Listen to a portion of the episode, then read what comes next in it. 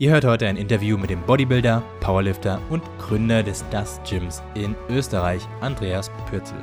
Viel Spaß dabei.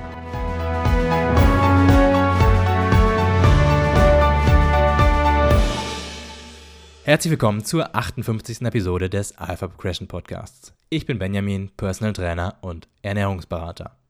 Stellt all eure Fragen zur Episode in unserer Alpha Progression Facebook-Gruppe. Der Link ist in den Show Notes. Dort gibt es auch die kostenlosen Trainingspläne. Ich habe gerade Andy Pürzel als Interviewgast vor mir. Andy ist Bodybuilder, Powerlifter und Gründer des Das Gyms in Österreich, was er mit seinem Bruder gegründet hat. Schön, dass du dir die Zeit genommen hast, Andy. Und erzähl uns doch mal ein bisschen über dich und was du den ganzen Tag alles so machst.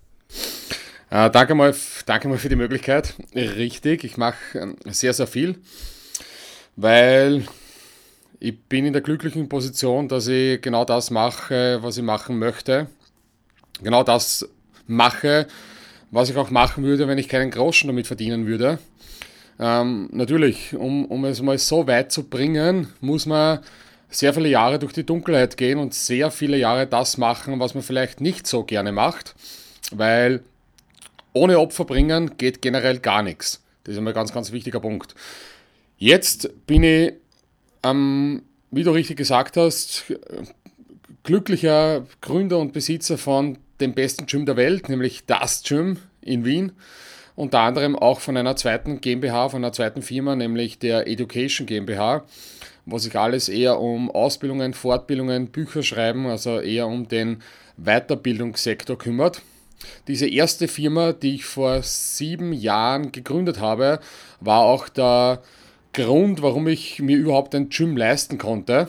Das war mal diese notwendige Vorarbeit aus finanzieller Hinsicht. Nicht nur aus finanzieller Hinsicht, sondern auch aus marketingtechnischer Hinsicht, weil ohne diese erste Firma hätte man niemals diese Anhängerschaft aufgebaut und hätte am ersten Tag mit dem Gym gleich 400 Mitglieder gehabt. Und hätte ich das nicht gehabt, wäre es mit diesen hohen Fixkosten, hätte es nicht funktioniert. Das ist Intelligent Strength, ist die die, die Firma davor? Für den Außenstehenden ist Intelligent Strengths der Name der einen Firma, aber eigentlich unter diesen Namen befinden sich zwei GmbHs. Einmal Intelligent Strengths Education GmbH und einmal die Curl and Truck Gym GmbH. Ja, okay. Ja. Äh, was, was sind das? Du hast eben von Opfern geredet, durch die Dunkelheit gehen. Das würde mich natürlich jetzt besonders interessieren. Äh, sechs, sieben Jahre lang, was, was waren das für Opfer? Be Beziehungen zerbrechen. Ja. Wenig Zeit mit Eltern und Freunden. Hm. Schlaflose Nächte und zwar jahrelang. Jetzt ein bisschen überspitzt ausgedrückt, aber sehr, sehr hm. kurze Nächte. Ähm, wenig soziales Leben. Und einfach die Fokussierung und Spezialisierung auf einen Bereich. Ähm, nicht, dass das für jeden Menschen, hundertprozentig nicht, wenn man es pauschalisiert, der Way to go ist und der Way to Happiness ist. Es ist mein Weg zu Happiness. Da bin ich mir mittlerweile, sicher. Diese Frage haben wir oft in der Vergangenheit gestellt. Ähm, aber man geht natürlich sehr eine große eine Zeit lang mit Scheuklappen durchs Leben, die man dann natürlich Step by Step wieder ablegen muss. Aber das ist notwendig, ja. Es ist für jedes, für jedes Jahr, dass man, dass man, dass man für sich selber bestimmt, kommen sehr viele Neins, müssen, müssen sehr viele Neins akzeptiert werden. Und ja, das ist, ohne dem geht es nicht. Ja? Es ist nicht, man kann nicht alles haben, ganz einfach. Und man muss sich entscheiden und man muss Entscheidungen treffen. Also der, das größte Opfer ist eine Einschränkung auf so, sozialer Sicht. Wenn andere fortgehen, kannst du nicht fortgehen. Wenn andere ins Kino gehen, gehst du nicht ins Kino. Wenn andere Wochenende haben, hast du nicht Wochenende. Ja? Wenn andere von der Arbeit nach Hause gehen, beginnst du zu arbeiten. Ähm, wie gesagt, das ist weder cool noch uncool, das ist weder, das ist komplett neutral. Aber es ist notwendig, um sowas aufzubauen. Hm, ja, kann ich verstehen. Ähm, bei deinem Bruder war es wahrscheinlich dann ähnlich, ne? Mit Freizeitopfern und. Ja, wir sind beide Freaks, allerdings doch auf unterschiedlicher Ebene. Ähm, zum Glück haben wir unterschiedliche Qualitäten und diese Qualitäten ergänzen sich perfekt, deswegen sind wir sicherlich ein gutes Team. Das ist für den Erfolg ausschlaggebend. Aber absolut, ja. Mein Bruder ist generell eine Person, die. Also ich habe noch nie in meinem Leben jemanden gesehen, der härter trainiert, mit mehr Hingabe und mit mehr, mit mehr Schmerz in Kaufnehmung als mein Bruder. Mhm. Okay. Keinen. Be bevor wir gleich explizit auf dein Training eingehen, würde mich noch interessieren, ganz kurz, so ein typischer Tagesablauf bei dir, damit wir uns so ein bisschen vorstellen können, wie man das so als Gym-Owner, aber auch als jemand, der selber vermutlich sehr viel und hart trainiert, wie man das so ein bisschen vereinbart. Also jetzt nicht jede Minute durchtakten, aber so grob, was machst du morgens, was machst du nachmittags, was machst du abends? Ich stehe jeden Tag auf um ungefähr mittlerweile, wann ich aufwache. Ich wache auf zwischen 6 und 7 automatisch, weil ich jeden Tag so um 11 Uhr schlafen gehe mittlerweile. Also relativ normal, könnte man sagen. Ähm, dann gehe ich ins Gym, äh, machen wir selber einen Kaffee, stelle die Kaffeemaschine ein. Kaffee ist meine große Leidenschaft, neben dem ganzen anderen Bereich. Verkoste den Kaffee, plauder mit dem Personal, frage, welche Neuigkeiten es gibt, wie es denen geht und so weiter. Ähm, Smalltalk auch mit den Mitgliedern, gehe eine Runde durchs Gym, räume das Gym ein bisschen auf. Nicht, weil das Gym nicht sauber wäre oder weil das ein anderer nicht machen könnte, aber nur damit ich mitreden kann, das ist wichtig. Also ich gebe auf keinen Fall alle Bereiche ab, sondern ich möchte, wenn ich mit den Putzfrauen rede oder mit den Angestellten rede oder mit den Personen rede, die das Bücherregal zusammenräumen oder Kaffee machen, möchte ich natürlich auch mitsprechen können. Und um mitreden zu können, muss ich das selber jeden Tag machen. Ja, das ist einfach part of the game. Äh, dann gehe ich rauf ins Büro, mache die Neuigkeiten. Neuigkeiten mache ich jeden Tag, dauert ungefähr eine Stunde. Das heißt, ich schaue, was am Vortag die letzten Tage passiert ist, welche welche Events anstehen und mache Nachrichten auf Instagram und beantworte Mails. Das ist die zweite Stunde. Das heißt, dann sind wir schon die ersten drei Stunden Gym einmal abchecken, mit den Leuten reden, was gibt es, was muss man, auf was muss man aufpassen, ähm, welche Probleme gibt es und so weiter. Äh, Neuigkeiten machen und Mails beantworten. Und danach verbringe ich die Zeit, entweder kümmere ich mich um größere Projekte, die immer parallel laufen. Das bedeutet zum Beispiel Galerieeinbau im Gym, ist ein größeres Projekt, wo wir auch von der Finanzierung her geht es in die 100.000 Euro Richtung. Äh, dann Kooperation mit Gym 80. Die ganzen Geräte müssen verbessert werden, ähm, mit denen Mails schreiben, ähm, Flüge buchen und so weiter. Dann Vorträge vorbereiten fürs Wochenende, äh, Bücher schreiben, äh, trainieren natürlich. Und das sind, einmal die, das sind einmal die Sachen, die am meisten vorkommen. Das war jetzt ein Monat, ne? Das klingt auf jeden Fall so. Das war ein, ein Tag. Tag. Ja, ja, krass viel zu tun, okay. Und abends hast du ein bisschen Freizeit für dich oder dann geht es halt um 11 Uhr ins Bett und dann fängt der nächste Tag an? Nein, das ist äh, meine Freizeit, die ist mein Beruf. Ja, habe ich mir fast gedacht. Ja. Aha, okay. Lass uns mal auf dein Training eingehen. Nachher habe ich noch ein paar Hörerfragen. Da sind noch so ein paar Lifestyle-Fragen bei, aber jetzt erstmal aufs Training. Was machst du gerade? Legst du gerade den Fokus aufs Powerlifting oder aufs Bodybuilding? Oder gar nicht? Gar nicht. Ist jetzt gerade eine Nachwettkampfphase. Vor einer Woche meinen letzten Powerlifting-Wettkampf gehabt, die niederösterreichische Landesmeisterschaft. Ähm, jetzt bin ich gerade einmal so in einem neutralen Wasser und überlege die nächsten ein, zwei Wochen, wohin es geht. Ich weiß nicht, ob ich noch im Powerlifting bleibe oder ob ich wieder in die Hypertrophie-Richtung gehe. Ähm, Im Endeffekt, jeder, der trainieren geht, genauso ich, muss immer entscheiden, möchte er stärker werden, spezialisiert, oder möchte er geiler werden, also Muskeln aufbauen, spezialisiert. Die Frage muss man sich selber immer stellen. Natürlich geht das teilweise Hand in Hand, aber irgendwann einmal muss es oder sollte es eine Spezialisierung geben. Jetzt im Moment kann ich da gar nicht sagen, ähm, ich habe jetzt nämlich sechs Monate lang eher Power, also nur Powerlifting spezifisch trainiert, also im Endeffekt nur Bankdrücken, Kniebeugen, Kreuzheben gemacht und habe die ganzen neuen Geräte, die wir bekommen haben, nicht richtig auf Muskelversagen austrainieren können. Und das übernehme ich jetzt die nächsten Wochen, damit ich mir überhaupt einmal ein Bild machen kann, müssen die Geräte verbessert werden oder nicht oder was oder passen die. Und dann werde ich mich entscheiden. Natürlich kann ich da sagen, wie ich die letzten sechs Monate trainiert habe und ich kann dir auch sagen, wie ich trainieren würde, wenn ich wieder auf Bodybuilding trainiere. Ja, wir haben einige Powerlifter bei uns in der Hörerschaft, aber wir haben noch mehr Leute, die sich für Muskelaufbau interessieren. Deswegen lass mal den Fokus auf Muskelaufbau legen. Bevor du mir die eine Frage beantwortet hast, und zwar deine Kraftwerte, Squat, Bench und Deadlift, wie, wie war es beim Wettkampf? Was hast du geschafft? Mittelmäßig leider. Ähm, war jetzt keine Mega-Enttäuschung, aber ich habe mir mehr vorgenommen. Leider war es an dem Tag nicht mehr drinnen, beziehungsweise habe ich leider einige Technikfehler gemacht, weil ich zu overhyped war. Aber darum geht es gar nicht. Es interessiert kein Schwein, ob ich jetzt 300 Kilo gehoben habe oder nur 287 Kilo. Ähm, es bleibt eher die Action in Erinnerung und das ist wichtig und das Feeling und die Emotionen. Aber die Leistungen beim Wettkampf waren 205 Kilo Kniebeugen, 175 Kilo Bankdrücken und 275 Kilo Kreuzheben. Allerdings ähm, die Leistungen im Training waren Wettkampfausführung 180 Kilo Bankdrücken, Kniebeugen waren nur 205 Kilogramm, aber da wären sicherlich drin gewesen 212,5 Kilogramm. Kniebeugen bin ich ja ein schwaches Arschloch, ja, aber kann ich nicht ändern. Weil, natürlich, 200 Kilo, ja, schwach. Aber okay, ja. Naja, es ist, es ist wirklich schwach, ja. Es ist im Bodybuilder, also in Powerlifter-Sicht ja. ist das wirklich nicht gut, ja, muss man sagen. Es ist schwach. Ähm, aber mehr, viel mehr in der kurzen Zeitspanne gibt meine Genetik nicht her. Und du kannst mir glauben, Genetik, übertrumpft alles. Alles. Mhm. Wie, wie, wie äußert, also, äußert sich die in Anführungszeichen nicht ganz so optimale Powerlifter-Genetik bei dir? Durch ähm, schmale Handgelenke zum Beispiel, schmalen Knochenbau? Weiß ich nicht, wie das na, bei dir ist.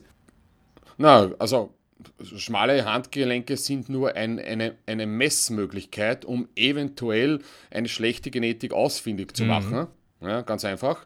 Aber das heißt jetzt auch nicht, dass pauschalisiert jeder mit schmalen Handgelenken ja, eine schlechte Genetik hat. Gar nicht. Auf das kann man es nicht reduzieren. Ja. Genauso könnte ich sagen, wenn mein Ringfinger kürzer ist als mein Zeigefinger, habe ich wenig Testosteron und baue wenig Muskeln auf. Das stimmt im Schnitt, aber es stimmt individuell nicht immer. Auf jeden Fall. Jetzt, jetzt ähm, guckt gerade jeder also, wahrscheinlich auf seinen Ringfinger und auf seinen Zeigefinger. Komplett unnötig, darüber nachzudenken. Auf jeden Fall, äh, im Powerlifting ist Genetik noch viel ausschlaggebender als im Bodybuilding, weil Muskelmasse ist nur, ein, ist nur ist Grundvoraussetzung für Powerlifting und dann kommt noch dazu Nervensystem und dann kommt noch dazu Biomechanik, was ich im Bodybuilding nicht habe. Hm. Das heißt, Powerlifting laut, laut, laut Studien und wenn man das reduzieren möchte auf einen Wert, ist natürlich komplett irrsinnig, das runterzubrechen. Könnte man aber sagen, zu 85% ist Powerlifting von der Genetik abhängig. Mhm. Ob ich stark bin oder nicht. Okay. Also es gibt, es gibt Leute, die sind einfach stark und es gibt Leute, die sind nicht stark. Ja. Fertig. Es gibt, Punkt. gibt ja auch so Leute, die machen das erste Mal Kreuzheben und schaffen da dann direkt 120 Kilo, wenn sie da einmal die Stange hochheben, wo jeder normale Mensch erstmal so mit, mit 40 Kilo da rumdümpelt. Okay, also erstens einmal bin ich der Meinung, dass jeder Mensch, der die Pubertät verlassen hat, und damit meine ich vor allem Männer und auch Frauen teilweise, 100 Kilo Kreuzheben schafft jeder das erste Mal im Leben. Jeder. War jetzt relativ also willkürlich gewählt, die Zahl. Ne? Ich hätte es auch 140 oder Genau, aber das ist wichtig, ja, um das zu relativieren. Ja. Ähm, aber es gibt Leute, die heben das erste Mal in ihrem Leben 250 oder 300 Kilo auf. Und die Verbesserungsquote. Moment, das erste Mal, wenn sie, ja. vor, wenn sie das noch nie gemacht ja, haben, 250 Mal. Kilo. Ja, genau. Ja, ja, genau. Ach, du Scheiße, okay. Ja, das, das, sind, das sind dann diejenigen, die dann irgendwann im Leben 400 Kilo heben. Hm. Das heißt, die verbessern sich in ihrem Leben um 150 Kilogramm. Genauso wie eine andere Person, die startet mit 100 Kilogramm und verbessert sich auch, auch um 150 Kilogramm und endet dann eben bei 250 Kilogramm. Das heißt, und das ist ein ganz wichtiger Punkt, nur weil ich stark bin, habe ich nicht recht, und habe ich nicht das bessere Trainingsprogramm. Mhm. Das ist ein ganz wichtiger Punkt, auch für Bodybuilding. Nur weil ich muskulös bin, trainiere ich nicht besser als andere. Ich habe einfach nur eine bessere Genetik. Einer startet hier, einer startet hier und beide verbessern sich. Mhm. Fertig. Beide trainieren gleich vielleicht, beide trainieren mit der gleichen Hingabe. Vielleicht trainiert der nicht so gut, verbessert sich nur so, aber der überholt den niemals. Ja. Außer der trainiert gar nicht. Dann kann das passieren. Aber würde der trainieren, wäre der immer im Vorteil. Und das ist ein entscheidender Punkt, den man ansprechen muss, weil der Laie, und damit meine ich wirklich irgendeinen pubertierenden 17-Jährigen, der keine Ahnung hat von Supplemente und Training und sich irgendwelche Videos im Internet anschaut von irgendwelchen Bodybuildern, die vermutlich dann auch noch zusätzlich Steroide nehmen, der mit fetteren Astel hat nicht das perfekte Trainingsprogramm für ein fettes Astel. Punkt. Hm, ja, also es geht um die Progression. Ne? Derjenige, der wirklich Progression hm. erzielen kann, der hat auch vermutlich Me eher was drauf. Richtig, und meistens ist es sogar so, dass äh, derjenige, der nicht so eine gute Genetik hat, macht sich wahrscheinlich mehr Gedanken über Training, ja. wie derjenige, bei dem eh alles funktioniert. Genau, warum sollte der was ändern? Never change the running system, ne? Ja. Ah. Okay, lass uns mal auf dein Hypertrophie-Training eingehen, was du also quasi vor sechs Monaten beendet hast, sozusagen. Ne? Vor sechs Monaten hast du Ja. angefangen mit dem Powerlifting-Training. So ein paar Themen abhaken. Fangen wir mit dem Split an. Hast du da eine bestimmte Philosophie oder was war dein letzter Split, mit dem du trainiert hast, wenn es überhaupt ein Split war? Vor dem Powerlifting habe ich trainiert na, nach dem Programm, das wir auch anbieten, nämlich Pumped Out Horny 2. Ähm, klein, ein bisschen individualisiert, aber vom Konzept her, vom, vom, von der Aufteilung her ziemlich gleich. Ähm, ich muss dazu Folgendes sagen. Es gibt nicht ein Programm, das für alle funktioniert, ähm, weil wir keine standardisierten Maschinen sind. Jeder Mensch hat nun mal, egal ob er Ronnie Coleman ist oder auch nicht, hat ein restliches Leben und dieses restliche Leben wird Training immer beeinflussen. Und somit wird es vor allem die Adherence beeinflussen vom Training. Und das ist sicherlich einer der wichtigsten Punkte, weil wenn ich einen theoretisch physiolo physiologisch perfekten Plan habe, der auf meinen Körper zugeschnitten ist, aber dieser Plan bereitet mir Stress.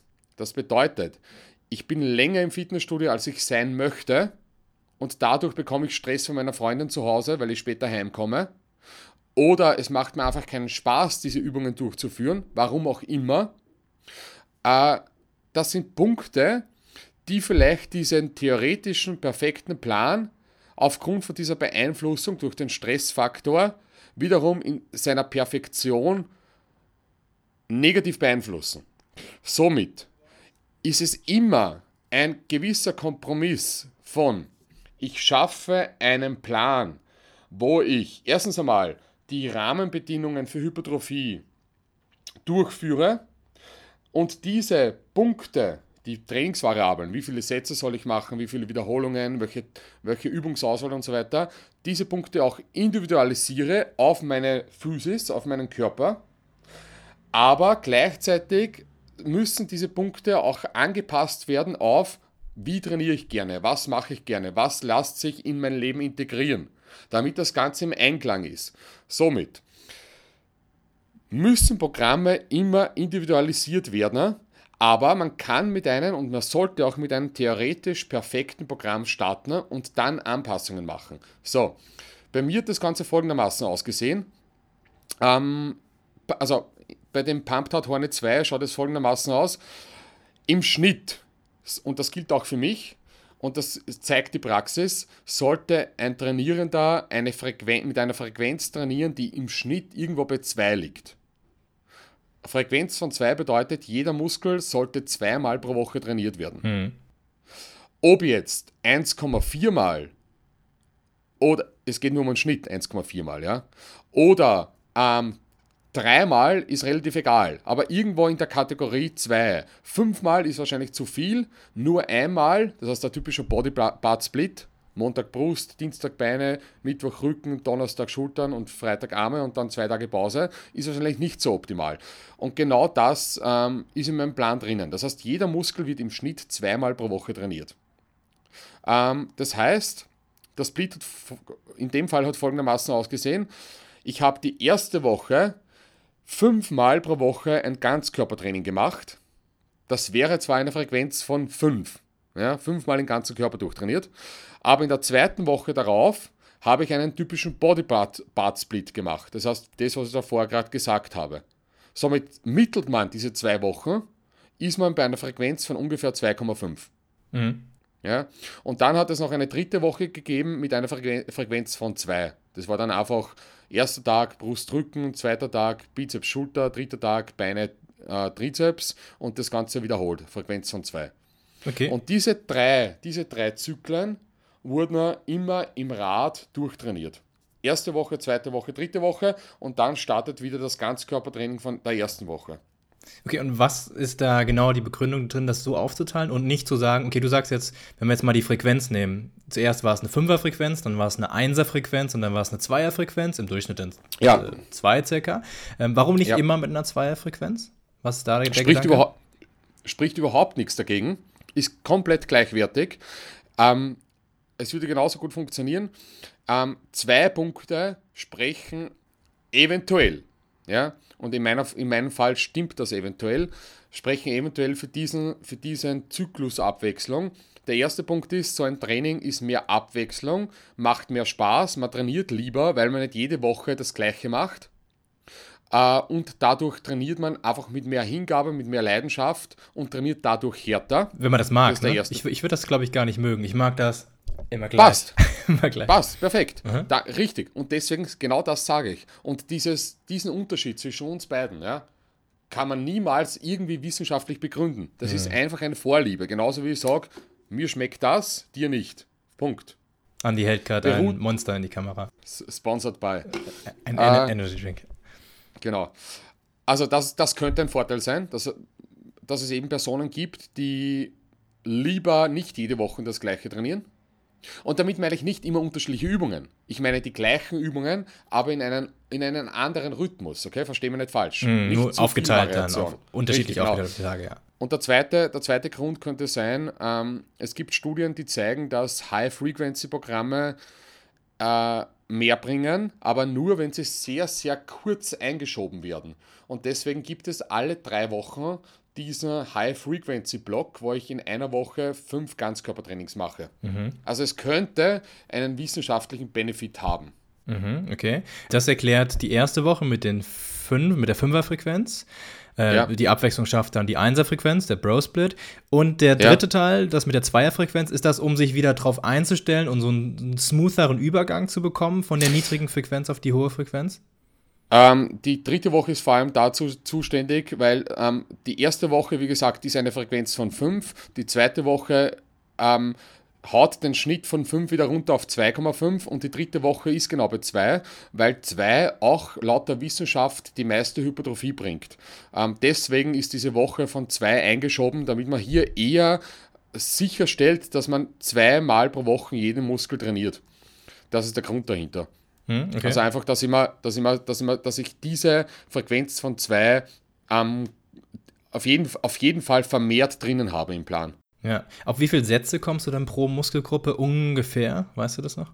In, in dem Fall auf 16 Sätze pro Woche pro Muskelgruppe. Ist immer ein bisschen äh, unübersichtlich, je nachdem, wie man zählt jetzt gerade. Ne? Man kann ja direkte Sätze für eine Muskelgruppe oder weil bei so einem, bei so einem Deadlift, ne? wie, wie rechnest du das jetzt an? Ähm, sicherlich Gesäß hauptsächlich, ja, aber wie, wie rechnest du da? Kann ich nur Folgendes sagen, ähm, ich würde das nicht verkomplizieren, weil man könnte zum Beispiel sagen, wenn ich jetzt drei Brustübungen habe und eine Übung davon ist Flachbankdrücken, eine ist Negativbankdrücken oder Dips und eine ist Schrägbankdrücken, dann habe ich auf jeden Fall bei Schräg, dann wären das jetzt, und ich mache pro Übung drei Sätze, Hm. drei mal drei, wären das neun Sätze. Ja? Wenn ich diesen Brusttag mit drei Übungen und je drei Sätzen zweimal pro Woche mache, habe ich in Summe pro Woche 18 Sätze Brust. Hm. So, laut der Wissenschaft sollten sich Fortgeschrittene irgendwo im Bereich zwischen 15 und, 20 und 25 Sätze pro, ähm, äh, pro Woche befinden. Das heißt, ich wäre in diesem Schnitt drinnen. Perfekt. Aber die Sätze für die obere Brust können ja nicht für die untere Brust gezählt werden ne? und umgekehrt auch nicht. Weil bei Dips habe ich auf keinen Fall die obere Brust dabei. Aber ich würde trotzdem das nicht jetzt so aufsplitten, ja, verkomplizieren, weil diese fehlenden Sätze der oberen Brust, die bei der unteren Brust nicht mittrainiert werden, hole ich sowieso wieder auf bei Schulterdrücken. Und die Sätze von der unteren Brust, die bei der oberen Brust nicht mittrainiert werden, hole ich sowieso wieder auf bei Latziehen. Das heißt, diese, die, und es, es geht ja nur um die Muskelgruppen, die eine breit gefächerte Muskelfaserverteilung haben. Bei eher spindelförmigen Muskeln wie Bizeps kommt es eh nicht in Frage. Ähm, die werden sowieso bei einem ganzheitlichen Trainingsprogramm, und hoffentlich ist das Programm ganzheitlich, was immer das bedeutet, werden sowieso immer peripher mehr mittrainiert. Deswegen werden diese Sätze eh wieder aufgeholt. Ähm, also kann ich jedem nur empfehlen, zählt außer bei Beine und außer bei Arme, weil Arme werden bei allen Pullbewegungen und bei allen Drückbewegungen mittrainiert. Deswegen genügt für einen eigenen Armtag das, die Hälfte vom Volumen. Also die, die, die Arm- Arme zählst du, zählst du mit, zum Beispiel den Trizeps bei einer Brustübung ist für dich auch ein Satz Trizeps? Ah, ich habe das leider nicht verstanden, bitte nochmal. Zählst du den Trizeps zum Beispiel beim Bankdrücken mit als vollen Satz für den Trizeps oder absolut null? Na, aus halbem, aus, aus halbem Satz. Halben Satz, okay. Ähm, Und bei der Bizeps dann bei Pull-Übungen auch als halben Satz dann, ne? Richtig, genau. Das heißt, wenn ich ausgehe davon, ähm, dass man pro Woche jeden Muskel mit 20 Sätze trainiert im Schnitt, dann würde ich sagen, Bizeps nur 10 Sätze, weil die anderen 10 Sätze werden eh mittrainiert. Ja, okay. Ja. Wichtig zu wissen, gleiche, denn es gibt ein ganz anderes Ergebnis. Absolut. Ja. Absolut. Und das Gleiche, und das Gleiche bei Beine. Ähm, ich kann jetzt nicht sagen, wenn ich jetzt zum Beispiel Beinstrecken mache, dann kann ich natürlich Beinstrecken nicht für die Hams zählen. Das heißt, bei Beine trainieren die meisten zu wenige Übungen, weil ein Beintag besteht zum Beispiel aus Kniebeugen, Kreuzheben oder Stiff Leg Deadlift, Beinstrecken, Beinbeugen, Ausfallschritte. Dann hätte ich aber trotzdem nur den Quadrizeps dabei bei Kniebeuger, bei Kreuzheben nicht bei Beinstrecken und bei Ausfallschritte. Und die Beinbeuger dementsprechend auch, also da muss man ein bisschen genauer erzählen. Aber wie gesagt, nicht überverkomplizieren, weil im Endeffekt geht es im Endeffekt geht, geht's beim Programm nur um Folgendes. Ich sollte immer schauen, ob ich Fortschritte mache in Bezug auf Muskelaufbau. Und wenn ich Fortschritte mache, passt das Programm. Und wenn ich keine Fortschritte mache, muss ich mehr trainieren. In, in den meisten Fällen oder mhm. fast in jedem Fall. Wenn, wenn es verkraftest, ne? Ja. Wie, wie, Richtig, man ist, man ist verkraftet. Wovon machst du das abhängig? Ähm, Fortschritte beim Muskelaufbau zu, zu sehen? Machst du das mit Bildern? Machst du das mit Umfängen? Machst du das mit äh, Kraftsteigerung oder alles?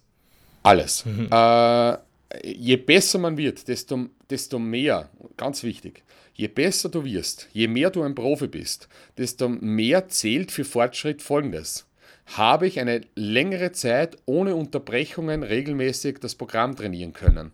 Das ist jetzt eine sehr, sehr banale, fast schon unprofessionelle Aussage, aber je fortgeschrittener ich bin, desto weniger schnell mache ich Fortschritte und desto weniger kann ich diese Fortschritte irgendwie dokumentieren, vor allem wenn sie bei Muskelmasse durch Fett verschleiert werden.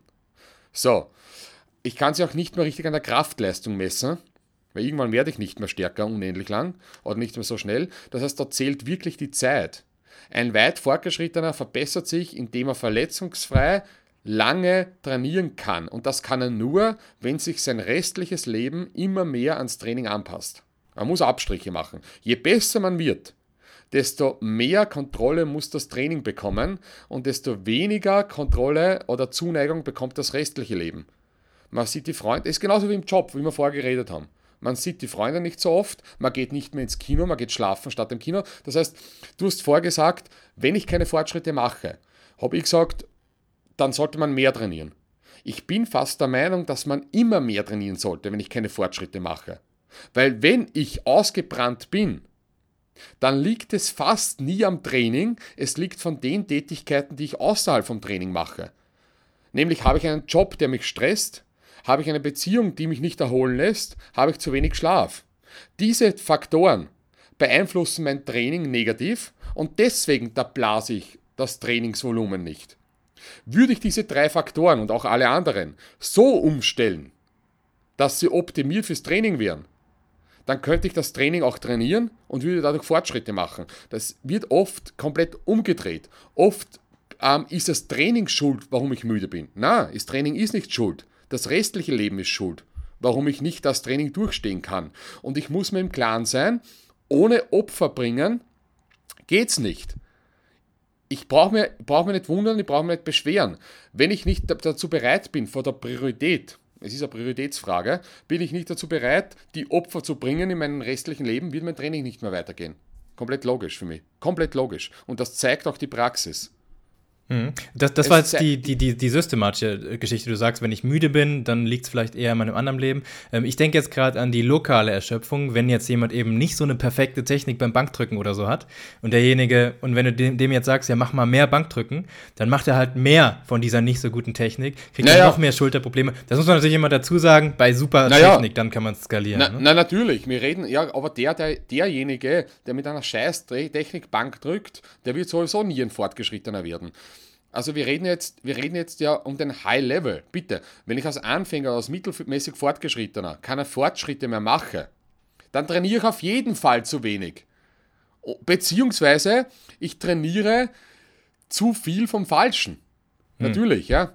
Aber das sind, das, natürlich, die Qualität muss passen. Also wir, wir reden jetzt schon auf einem High-Level und vergessen all diejenigen, die sich noch irgendwo befinden, die sowieso irgendwas machen sollten, damit sie besser werden. Ja, denn die sollten natürlich erstmal schauen, dass sie das, was sie machen, richtig, richtig gut machen, bevor sie dann davon mehr machen. Ne? Finde ich immer wichtig, das nochmal so zehnmal zu erwähnen, denn ich, ich sehe so viele Leute immer, die, die dann wirklich versuchen zu skalieren, was man nicht skalieren sollte einfach. Ne? Man kann es auf den Punkt bringen. Jeder Anfänger oder jeder mittelmäßig Fortgeschrittener kann ein Fortgeschrittener werden, ähm, egal mit welcher Genetik, ähm, indem er einfach nur ein bisschen was vom Richtigen groß, also ein bisschen was richtig macht. Das ist, also schau, ein Beispiel. Es gilt für jeden Bereich. Möchte ich innerhalb, möchte ich Haare schneiden lernen? Möchte ich kochen lernen? Möchte ich Englisch lernen? Oder möchte ich lernen, wie man ein, ähm, eine Holzskulptur aus einem Baum rausschnitzt? Egal was. So, wenn ich darin nicht innerhalb von drei Monaten den Anfängerstatus in dem Bereich hinter mir gelassen habe, bin ich ein Versager. Ich brauche dazu nicht viel Wissen. Ich brauche einfach nur Englisch reden, ich brauche einfach nur einen Baumstamm nehmen und jeden Tag ein bisschen um schnitzen. Ich brauche jeden Tag nur Haare schneiden und ich bin darin ein Fortgeschrittener. Ich bin auf keinen Fall mein Anfänger. Das gleiche gilt für Training. Um ein Fortgeschrittener zu werden, habe ich unglaublich viele Freiheiten. Ne? Ich habe unglaublich viele Optionen. Ich muss einfach nur die Tätigkeit, nämlich trainieren, regelmäßig machen. Und wenn jemand kein Fortgeschrittener wird, dann muss man es auf den Punkt bringen, dann ist er ein Versager. Es scheitert nicht am Wissen. Er trainiert einfach nicht regelmäßig hart. Hm, hm. Und ich meine das nicht negativ und nicht beleidigend. Ich meine das Wort Versager so genau, wie es in Duden drinnen steht, nämlich jemand, der sein Ziel nicht erreicht. Und das Ziel ist nicht da oben, das Ziel ist hier. Eine Prioritätsfrage. Ja, ja, und natürlich ordentlich diminishing returns, was man hat. Es wird immer, immer, immer schwieriger, mehr zu erreichen. Und dann hat man nicht mehr diese Optionen, die du gerade vorgestellt hast, sondern man muss dranbleiben und das Leben muss sich dann danach richten, wenn man es möchte. Das muss man natürlich auch dazu Wenn man es möchte, richtig, es ja. Und ich brauche mich, vor, brauch mich vor keinem rechtfertigen. Um, ähm, um auf de, um deine Frage zu beantworten, wie kann ich Fortschritte dokumentieren? Mhm. Um, ich habe gesagt, alle Bereiche. Um, natürlich Vor- und Nachher-Bilder. Allerdings, wenn ich fett bin, dann kann ich schwer sagen, ob ich Muskelmasse aufgebaut habe.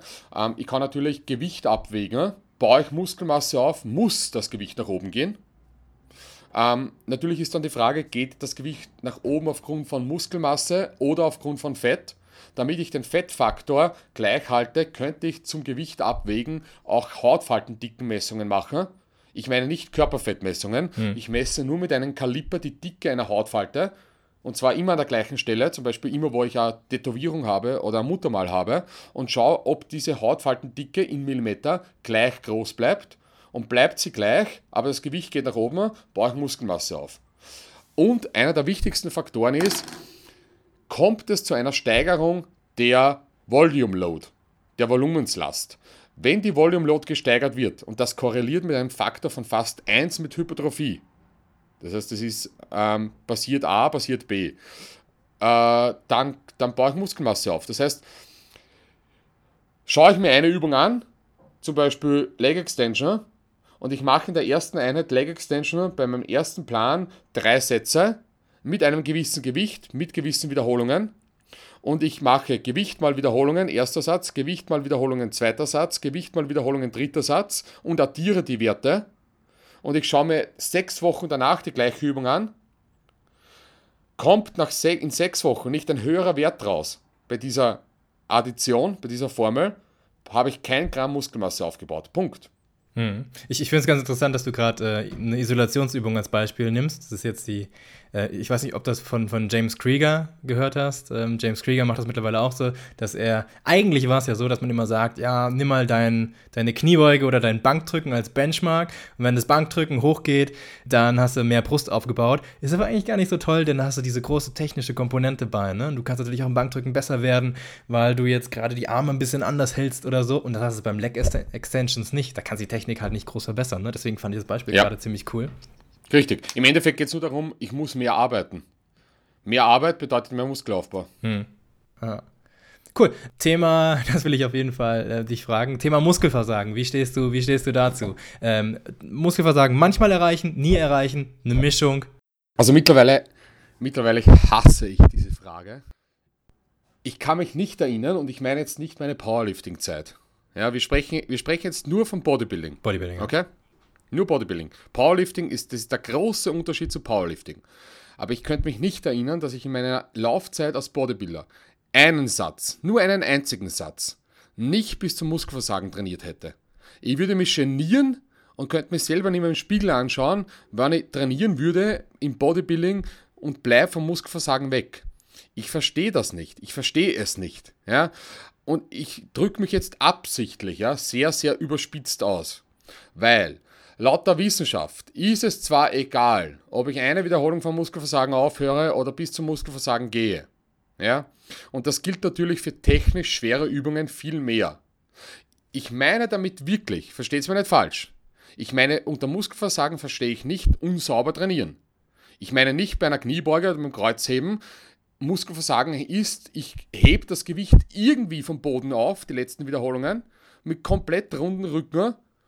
Das ist nicht Muskelversagen. Das ist Muskelversagen ist gleich Technikversagen. Sobald bei irgendeiner Übung die Technik versagt, dann habe ich Muskelversagen erreicht.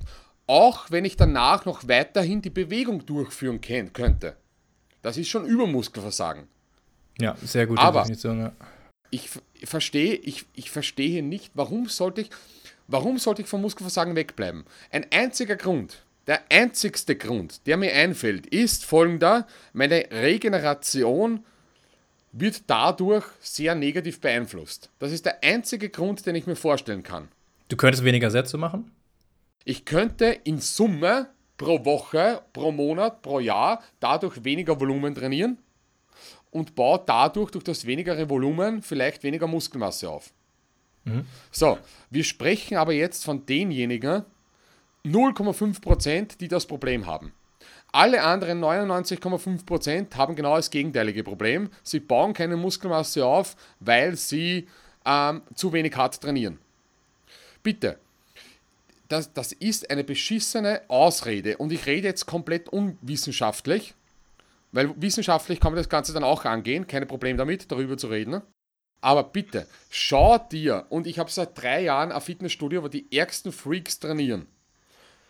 Diejenigen, die härter trainieren, die länger trainieren, sind diejenigen, die mehr Muskelmasse haben. Punkt. Fertig. Und das gilt, das siehst du in jedem, das siehst du in jedem Bereich. Nicht derjenige, der weniger hart trainiert, baut mehr Muskelmasse auf. Ich meine, wie, wie, wie, das verstehe ich nicht, ja. Und was das auffällt, die, genau diejenigen, die keine Muskelmasse haben, sagen genau, naja, man sollte nicht bis zum Muskelversagen trainieren, das sagt die Wissenschaft, das ist egal und so weiter. Alter, geh scheißen bitte. Das verstehe ich nicht es besteht ja die grundlegende Annahme bei Befürwortern für nicht am Muskelversagen zu trainieren, wie zum Beispiel Dr. Mike Israel, die grundlegende Annahme, dass je näher du am Muskelversagen trainierst, klar, es ist effektiver, isoliert betrachtet, näher am Muskelversagen zu trainieren, weil du mehr, ähm, mehr Muskelfasern aktivierst. Nichtsdestotrotz wäre es angeblich so, und jetzt kommt die Annahme, dass die Erschöpfung überproportional steigt, je näher du am Muskelversagen trainierst. Der Muskelaufbau jedoch nur linear steigt mit Annäherung ans Muskelversagen. Das ist so die grundlegende Annahme. Würde das stimmen, dann wird es sich nicht lohnen. Ich bezweifle aber, dass das stimmt. Es ist schwierig nachkontrollieren jetzt natürlich. Ne? Aber da gibt es natürlich auch noch nicht wirklich Belege dafür, dass die Erschöpfung wirklich mit zunehmendem Approachen ans Muskelversagen wirklich überproportional steigt, sodass es sich nicht lohnt. Ähm, das heißt, das ist eigentlich auch nur eine Annahme, die jemand so aufgestellt hat. Ähm, ich kenne den Mike persönlich. Hm. Ähm, erstens einmal, beim Mike funktioniert alles, auch nicht Muskelversagen, weil er Stoff nimmt. Das ist einmal der erste Punkt. Zweiter Punkt. Äh, zweiter Punkt ist, wenn meine Regeneration unter dem Training leidet, sind wir wieder bei dem Thema, dann sollte sich die, das, mein, mein, mein Leben außerhalb vom Training ändern, damit diese Regeneration gefördert wird. Hm. Okay? Fertig. Das Leben muss sich, muss sich ans Training anpassen, wenn mein Training perfekt sein soll. Umgekehrt muss es sein, wenn es nicht effizient ist. Es geht natürlich in die gleiche Richtung, aber es ist nicht effizient. Wenn mein Leben außerhalb vom Training wichtiger ist als das Training und es lässt die Regeneration nicht zu, dann muss mein Training Abstriche machen, indem ich nicht so hart trainiere. Mhm. Aber viel besser wäre es, ich trainiere mit der vollen Ausschöpfung, setze den meisten, den größten Proteinsynthese-Reiz, habe dazu noch das Programm, damit der Split passt und die Abstände passen zwischen den Trainingseinheiten, damit sie dieses effizienteste Training tolerieren können. Und ich habe das Leben dazu, was das Ganze unterstützt. Das wäre das Optimum. Und bitte, wir müssen vom Optimum ausgehen. Wenn wir nicht vom Optimum ausgehen, ja, dann sind wir genau in dem Bereich drinnen, wo die Gesellschaft verarscht wird, von vorne nach hinten. Und dann kommen Bereiche wie zum Beispiel Fett wegfrieren, Fett weg im Liegen und so ein ganzer Scheißdreck. Und das packe ich nicht. Weil dann konzentriere ich mich von Anfang an. Empfehle ich das, was null, null Opfer bringt aber es bringt mich in einer Geschwindigkeit weiter, wo ich stirb und man sieht diese Weiterentwicklung nicht. Also, was, das ist, das ist der komplett falsche Ansatz, meiner Meinung nach. Du hast gerade die Regeneration von Trainingseinheit zu Trainingseinheit angesprochen. Die kann man sicherlich positiv beeinflussen durch gewisse Lifestyle-Änderungen. Aber wie siehst du es in einer, in einer Training, genau, in einer Trainingseinheit, wenn wir jetzt zum Beispiel, äh, wir machen drei Sätze, entweder drei Sätze am Muskelversagen oder drei Sätze, sagen wir einfach mal, zwei Wiederholungen im Tank lassen. Derjenige, der zwei Wiederholungen im Tank lässt, da ist die Wahrscheinlichkeit höher, dass er insgesamt einen größeren Volume-Load schafft. Aber. Ja, weil er, weil er dann mehr Sätze macht, oder? Nee, nee, auch drei Sätze, weil er vermutlich nicht so schnell ermüdet und in der Summe ein bisschen mehr schafft, obwohl das auch noch unklar ist. Ähm, na, na, sicher nicht. Meinst du nicht? Weiß ich. Du weißt wahrscheinlich, worauf ich hinaus will.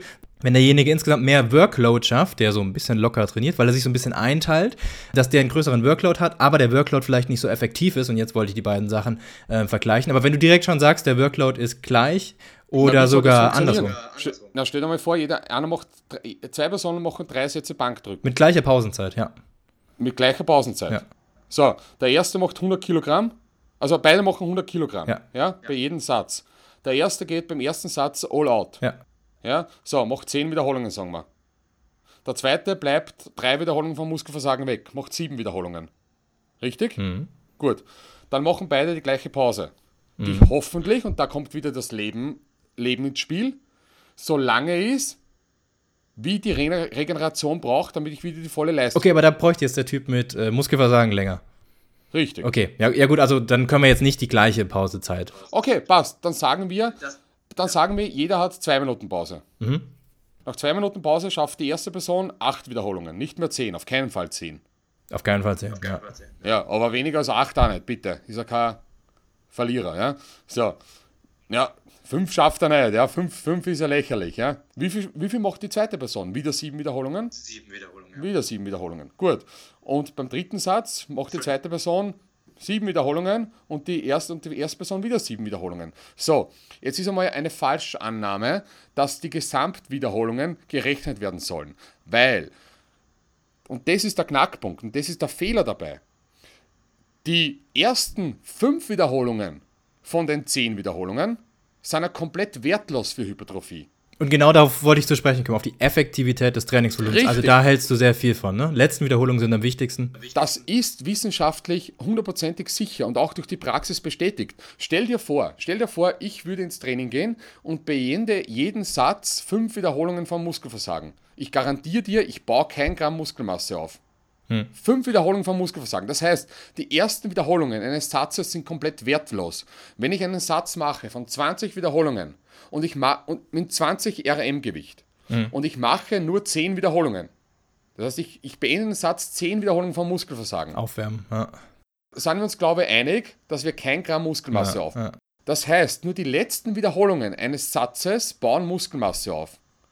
Und das kann man mit der Wissenschaft bestätigen, weil die Wissenschaft zeigt, dass ein Fortgeschrittener, was immer auch ein Fortgeschrittener ist, dass ein Fortgeschrittener, der fünf Wiederholungen vom Muskelversagen einen Satz beendet, baut keine Muskelmasse mehr auf. Das bedeutet, man kann sich ungefähr darauf einigen, dass die letzten fünf Wiederholungen eines Satzes Proteinsynthese auslösen.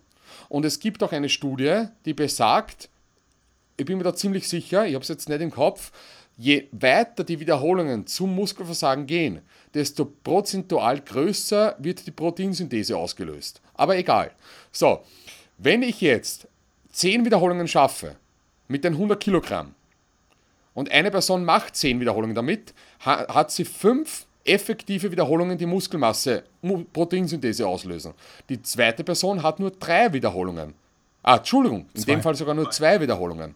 Mhm. Also ist deine, deine grundlegende Empfehlung, dass man beim Muskelaufbautraining immer ans Muskelversagen gehen sollte, aber Muskelversagen eben so definieren, dass es technisches Versagen ist. Also immer nur so weit, bis die Technik nicht mehr gut ist, beziehungsweise kurz davor aufhören. Ist auf jeden Fall effizienter, Punkt Nummer eins. Und es ist eine Frage der Adherence. Das bedeutet, bin ich eine Person, und das ist Genetik, hundertprozentig, die nicht so schmerztolerant ist und eben bei Muskelversagen sich halb anspeibt und einfach nicht gerne trainiert, bitte dann bleib weg vom Muskelversagen. Aber wenn du zwei Wiederholungen in Reserve lässt, dann fehlen dir die zwei Wiederholungen, die bei der anderen Person Proteinsynthese auslösen. Und du musst diese zwei Wiederholungen durch mehr Sätze aufholen. Und genau das sagt die Wissenschaft. Zum Beispiel drei Sätze Bankdrücken, 10 RM-Gewicht, et 10 bis zum Muskelversagen bringt ungefähr im Schnitt genauso viel wie vier Sätze Bankdrücken mit dem 10 RM-Gewicht, aber mit einem API-Wert von 8. Das heißt, die Person, die weiter weg bleibt vom Muskelversagen, muss mehr Sätze machen, damit sie die gleiche Hypertrophie hat wie die Person, die bis zum Muskelversagen geht. Mhm. Überlege mal ganz logisch. Stell dir vor, eine Gruppe voller Arbeiter möchte mit Ziegeln eine Wand aufbauen. Naja, die Person, die in einer gewissen Zeiteinheit mehr Ziegeln aufstellt, hat eine, eine größere Wand. Die Person, die mehr Arbeiter hat, ist schneller wie die Person, die weniger Arbeiter hat. Die Person, die weniger Arbeiter hat, die stopft vom Muskelversagen, muss, braucht mehr für die gleiche Arbeit. Das ist komplett logisch. Äh, das, da gibt es kein richtig und falsch. Es ist eine Frage der Adherence. Und Adherence ist nicht nur psychologisch, sozial, sondern auch Genetik. Wo wir gerade über hartes Training reden. Hartes Training, okay. Ähm, wie stehst du zu Deloads? Machst du das manchmal selber oder sagst du, mh, hm, nee, reaktiv vielleicht oder wenn ich mal im Urlaub bin, mache ich sowieso? Deloads sind wichtig. Ähm, allerdings müssen für Bodybuilding nicht unbedingt sein, aber es ist, ist vorteilhaft, die Deloads und Deloads sollte man fix einplanen.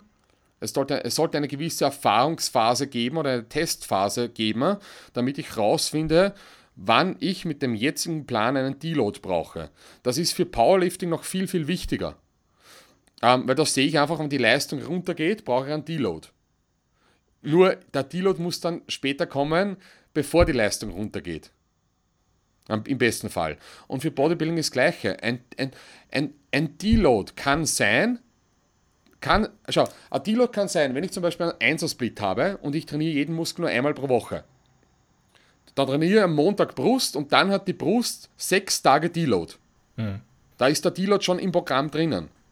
Wenn ich aber ein Programm habe, wo ich jeden Muskel dreimal pro Woche trainiere, dann hat der Muskel nie diese sechs Tage Deload und dann muss ich vielleicht nach vier Wochen eine leichte Woche machen.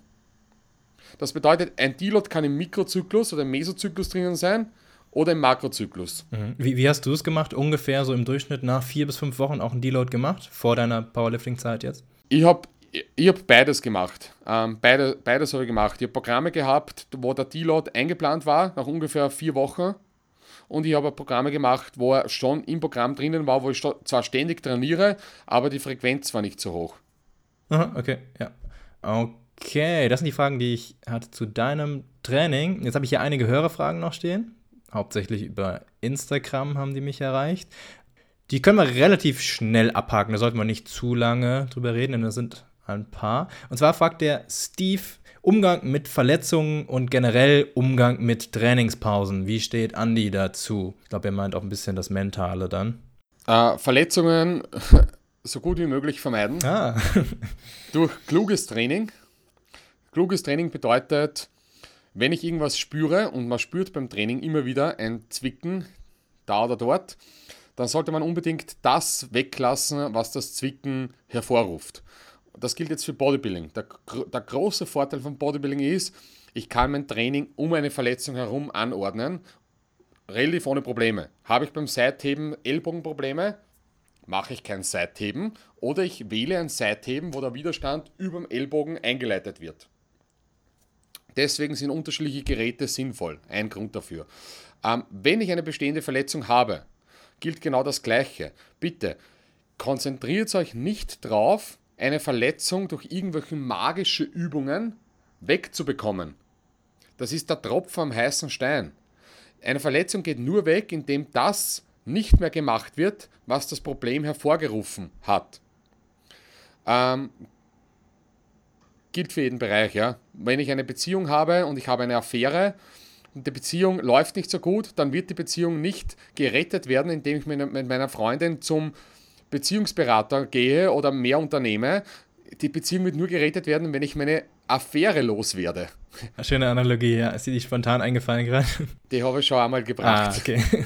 also das ist, das ist, das ist, ähm, das ist, das ist das große Problem für Powerlifting. Wenn ich bei Powerlifting bei der Kniebeuge die Hüfte spüre, kann ich nicht eine Beinpresse machen. Ja. Okay. Ähm, nächste Frage. Sehr ernst gemeint wahrscheinlich hier. Da Machete fragt, was ist, ah, kennst du, okay, was ist dein Lieblingsdinosaurier? mir fällt der Name nicht ein, aber dieser Dinosaurier, der spuckt. Der spuckt? Okay, ich habe absolut ja. keine. Spuckdinosaurier wahrscheinlich. Na, na, der hat einen eigenen Namen, der fällt mir jetzt gar nicht ein. Der spuckt ins Gesicht und dein Gesicht löst sich auf. Wie so ein Lama. Das Gesicht löst sich aus. Okay, so eine Säure oder was? Ja, ja, genau. Okay, alles klar. Ähm, Andreas fragt: Gewichtsprogression immer als absolutes Ziel oder manche Übungen auch nur auf Pump, etwa Isolationsübungen? Ähm, die Gewichtssteigerung sollte nicht das Ziel sein, die Gewichtssteigerung sollte das Resultat von richtigen Training sein. Das ist ein anderer Zugang. Ja, sehr cool. Und bei Isolationsübungen genauso wie bei mehrgelenkigen Übungen, wenn das Ziel ist Muskelaufbau. Richtig. Okay, ja. Ähm, Markus fragt, ich lese übrigens nicht die komischen Instagram-Namen vor, sondern meistens die Vornamen. Wie wichtig ist Periodisierung im Krafttraining? Und ich glaube, er meint jetzt auch eher beim Muskelaufbautraining. Mhm. Äh, Periodisierung, jeder macht automatisch Periodisierung. Der große Vorteil für Periodisierung, der größte Vorteil ist wiederum Adherence. Ähm, die Wissenschaft zeigt, dass Programme mit einer Periodisierung führen schneller zum Ziel als ohne Periodisierung. Äh, Periodisierung bedeutet einfach nur eine Zielsetzung in einer gewissen Zeiteinheit auf einen gewissen Bereich, die sich dann Step by Step ändert. Bedeutet im Powerlifting, ich habe eine Phase für Muskelaufbau und Muskelaufbau ist die Priorität und nur Kraftaufbau wird beiläufig mittrainiert und dann in der Vorwettkampfphase ändert sich das Ganze auf Maximalkrafttraining und nur Muskelaufbau wird beiläufig mittrainiert. Ähm, für eine, eine Periodisierung für Bodybuilding macht Sinn und zwar in Bezug auf, auf, äh, auf Prioritäten von Muskelgruppen. Das heißt, ähm, und da gebe ich dem Mike Israel recht, dass die Muskelgruppe, wo ich keine Fortschritte mache, meistens mit zu wenig Volumen trainiert werden. Und es ist sinnvoll, sich Phasen einzuteilen im Plan, wo ich zum Beispiel einen Monat lang Beine mit mehr Volumen trainiere und dann das Monat darauf die Beine mit weniger Volumen trainiere, nur erhaltend, äh, wo diese Muskelmasse erhaltet bleibt, aber die Energie wird für eine andere, für eine andere Muskelgruppe, für eine andere Priorität verwendet. Ähm, das macht Sinn, weil wenn ich alles auf einmal priorisiere, würde das theoretisch funktionieren, aber da kommt mir meistens wieder das Leben ins Spiel. Ich kann das nicht mehr regenerieren, weil ich eben nicht Ronnie Coleman bin und der, nicht mal der war es, weil der war auch Polizist währenddessen und hat kackelt, aber ich kann nicht nach dem Training, sofort habe ich die Mahlzeit, die ich brauche, lege mich ins Bett, schlafe und das war mein Leben. Das macht keiner. Mhm. Es ist ein theoretisches Konstrukt, deswegen macht eine Periodisierung Sinn. Sie müsste rein theoretisch nicht sein, aber es macht in der praktischen Welt sehr viel Sinn, auch für Bodybuilding. Also zum Beispiel zwei, drei Monate lang mehr Sätze für die mittlere Schulter, seitliche Schulter machen und dafür weniger Arme und dann wechselt man das. Sowas Absolut Art. richtig, ja. Man darf da nicht vergessen, dass der Mensch nicht geboren wurde auf dieser Welt, dass er Bodybuilder wird. Das bedeutet, ähm, man kann nur ein gewisses Volumen und das ist einseitig, von irgendwelchen bodybuilderischen Übungen eine gewisse Zeit lang tolerieren. je nachdem, welche Genetik ich habe. Und dann brauche ich eine Pause oder weniger Volumen. Ansonsten wird das Ganze pathologisch und nicht mehr funktional und ich habe ein Problem. Hm. hm. Okay, leuchtet ein. Ähm, nächste Frage, und da stand kein Vorname, von Akita Chung. Eigene Subs geplant oder nicht? Nein. Äh, bestimmter Grund oder einfach, äh, nö? Äh, weil es meiner Meinung nach schon Supplemente gibt, die wenige Supplemente gibt, die Sinn machen und die gut, ähm, die von mir nicht verbesserungswürdig sind. Warum sollte dann was machen, wenn, es schon was gibt, was gut genug ist? Sonst stand in dem Shop einfach nur Whey und Kreatin und das war's dann, ne? Ja. ja. Ähm, Tobi fragt, lieber voll drauf, eigenes Gym, Personal Training und Hauptjob kündigen oder sichererer Weg? Der sichere Weg funktioniert nicht. Funktioniert nicht. Nie. Und der voll drauf Weg, es ist einfach ein Ab. Also, pass auf. Ich muss mir am Anfang überlegen, was ist das Schlimmste, was passieren kann und was ist das Beste, was passieren kann. So, und dann muss ich mal im Klaren sein, kann ich mit dem Schlimmsten leben? Und wenn die Antwort ja ist, dann würde ich auf jeden Fall voll drauf gehen. Hm, hm. Und ähm, auch voll drauf, weil du dann auch eine bessere Chance gegen Konkurrenten hast, vermutlich, oder? Wenn du es sicher machst, dann machst du halb das, halb das und du kannst dich nicht. Erstens einmal voll drauf, weil du nur rausfindest, ob du das Richtige machst, und die meisten wissen nicht, ist das der richtige Weg, den ich. Ähm, mache ich das gerne überhaupt? Ich kann nur rausfinden, ob ich eine Tätigkeit gerne mache, wenn ich sie mit voller Hingabe mache. Hm. Halbherzigkeit, da komme ich nicht drauf, ob mir das Spaß macht. Das heißt, aus dem Grund schon alleine, dass ich rausfinde, ob diese Entscheidung richtig war oder nicht richtig war, sollte ich mit einer gewissen Zuneigung in die Aktion reingehen. Das ist der erste Punkt. Und natürlich kann ich mir nur den maximalen Benefit erwarten, wenn ich auch den maximalen Einsatz habe. Ähm, okay. das, das wirkt Enttäuschungen sehr entgegen, schon von Anfang an. Hm? Gut, also Tobi eher voll drauf. Äh, Niklas fragt, wird es einmal ein Poster von Intelligent Strength zum Kaufen geben? Wäre echt mega. Ja, die Frage ist, welche Art von Poster man. Ähm, wir haben jetzt ein Poster über das Gym. Das kann ich gerne, das kann ich gerne, ähm, kannst du gerne bei mir bestellen oder im Gym abholen.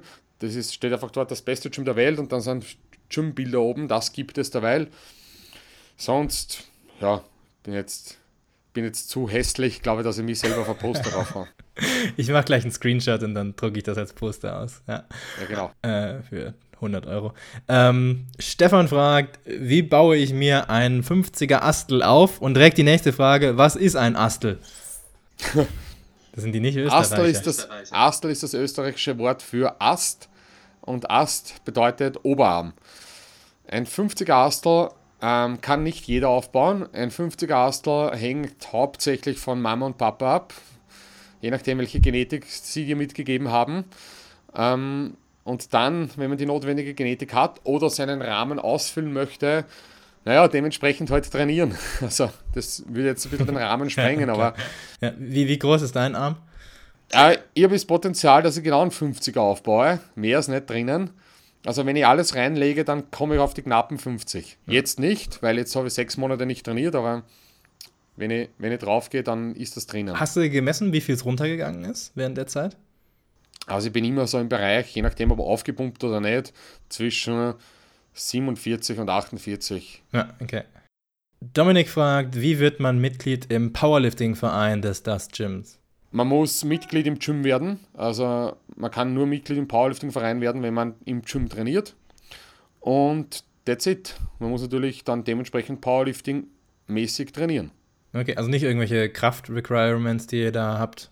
Man muss so und so viel da schaffen, so und so viel beim Na, wir schauen, na das, das nicht, aber wir schauen natürlich, ob eine Person wettkampforientiert trainiert, weil es macht nur Sinn, in einem Powerlifting-Verein zu sein, wenn ich Wettkämpfe bestreite. Und wenn die Person dann niemals Wettkämpfe bestreitet, dann ist es sinnlos, ja. Hm. Okay. Ähm, noch eine letzte Hörerfrage von Thomas. Frag mal Andi, ob er sich vorstellen kann, dass in 10 bis 20 Jahren der Sport nicht mehr im Vordergrund steht, aufgrund von Familie etc. Und ob er sich Gedanken macht, wie es dann für ihn weitergeht, wenn er nicht mehr voll drauf geht. ich habe mir die Frage schon sehr oft gestellt und ungefähr nach fünf Tagen ähm, mit weniger hartem Training, also weniger hartem Training, mit keinem Training, ähm, komme ich immer wieder drauf, dass alles Restliche darunter leidet. Das bedeutet, Training ist sicherlich ein, ein Not, eine notwendige Investition, weil es geht Zeit drauf, damit alle anderen Dinge in meinem Leben gut funktionieren, die auch nichts mit Training oder Fitness zu tun haben. Ähm, es ist einfach auch egal ob du jetzt in den Spiegel schaust und ich schaue gerne muskulös aus oder ob du irgendwelche Rückenprobleme bekommst dadurch, die du durch Training nicht bekommst oder ähm, die psychologischen Vorteile, die der Training bringen, nämlich Durchhaltevermögen und so weiter. Es hat unglaublich viele Vorteile für sehr viele andere Bereiche. Bedeutet, ich kann mir ein Leben ohne Training nicht vorstellen. Null. Aber ich kann mir vorstellen, dass Training nicht die erste Priorität mehr ist. Die ist sie auch jetzt nicht mehr. Wäre Training meine erste Priorität, würde ich nicht so ein Gym haben und würde mir nicht die Zeit nehmen, dass ich mit dir jetzt einen Podcast mache, sondern würde trainieren gehen oder schlafen. Deswegen ist sie nicht die erste Priorität, weil, sie ab, weil andere Dinge ähm, wichtiger sind, nämlich das Business. Und Business wird für mich immer wichtiger werden, was immer das bedeutet, ja. Äh, aber Training werde ich nie aufhören, nie. Hm. Also als Lebenselixier quasi, was, ja. ja. was man nicht aufgeben sollte. Warum sollte man Training ist, Training ist der Grund für das alles. Hm. Kein, kein Schwein würde sich für unsere Produkte interessieren oder für meine Ratschläge, wenn ich ja 35er Astel hätte. ja, stimmt wahrscheinlich. Cool, soviel zu den Hörerfragen und noch eine Frage zum Abschluss und zwar, wo können unsere Hörer mehr über dich oder über euch erfahren? Instagram, YouTube, das Gym, Genau, man braucht einfach nur auf Social Media, egal auf Insta, YouTube, Facebook, nach unseren Firmennamen googeln, also Intelligence Tranks oder das Gym oder meinen Namen und man findet dann sehr, sehr viele Beiträge, Videos, äh, auch in Zukunft immer, immer mehr. Mein Ziel für die Zukunft, und das ist eine ganz hohe Priorität, ist, ähm, viel, viel mehr dokumentieren von unseren Ansichten, unseren Leben, Eindrücken und äh, eine Art Berichterstattung zu machen über Fitnessneuigkeiten äh, auf der ganzen Welt, was abläuft, welche neuen Geräte rauskommen, ähm, welche Trainingsmethoden, Ideen es gibt und so weiter. Ähm, wir wollen auch Leute zu unterschiedlichen Gyms schicken. Zum Beispiel, ich plane gerade eine Gym-Tournee mit meinem Bruder wo wir im Sommer die bekanntesten Gyms weltweit bereisen und diese Eindrücke festhalten. Ne? Äh, also das, ist, äh, das wird auf diesen Kanälen gepostet und wenn man sich dafür interessiert, dann kann man das anschauen und dementsprechend auch natürlich uns fragen. Ähm, ja. Und das Wichtigste, wer noch nicht im Gym war, glaubt es mir, es ist eine Reise wert. Ähm, ich habe es bis jetzt selber noch nicht realisiert. Es ist der Himmel hier. Punkt. ja, cool. Alles klar, ich werde alles Punkt. unten verlinken in den Show Notes und auch ähm, eure Webseite vom Das Gym. Und bedanke mich, dass du dir die Zeit genommen hast. Sehr interessant. Und wünsche dir noch einen schönen Arbeitstag. Danke, Tere. Ciao. Das war das Interview mit Andy. Wenn ihr jemanden kennt, der unbedingt dieses Interview hören sollte, dann teilt ihm oder ihr doch einfach diese Episode über WhatsApp oder Facebook. Oder noch besser, macht einfach einen Screenshot der Episode und postet ihn als Instagram Story. Und natürlich freuen wir uns auch über jede 5-Sterne-Bewertung für den Alpha Progression Podcast auf iTunes. Vielen Dank, habt eine schöne Woche und bis demnächst.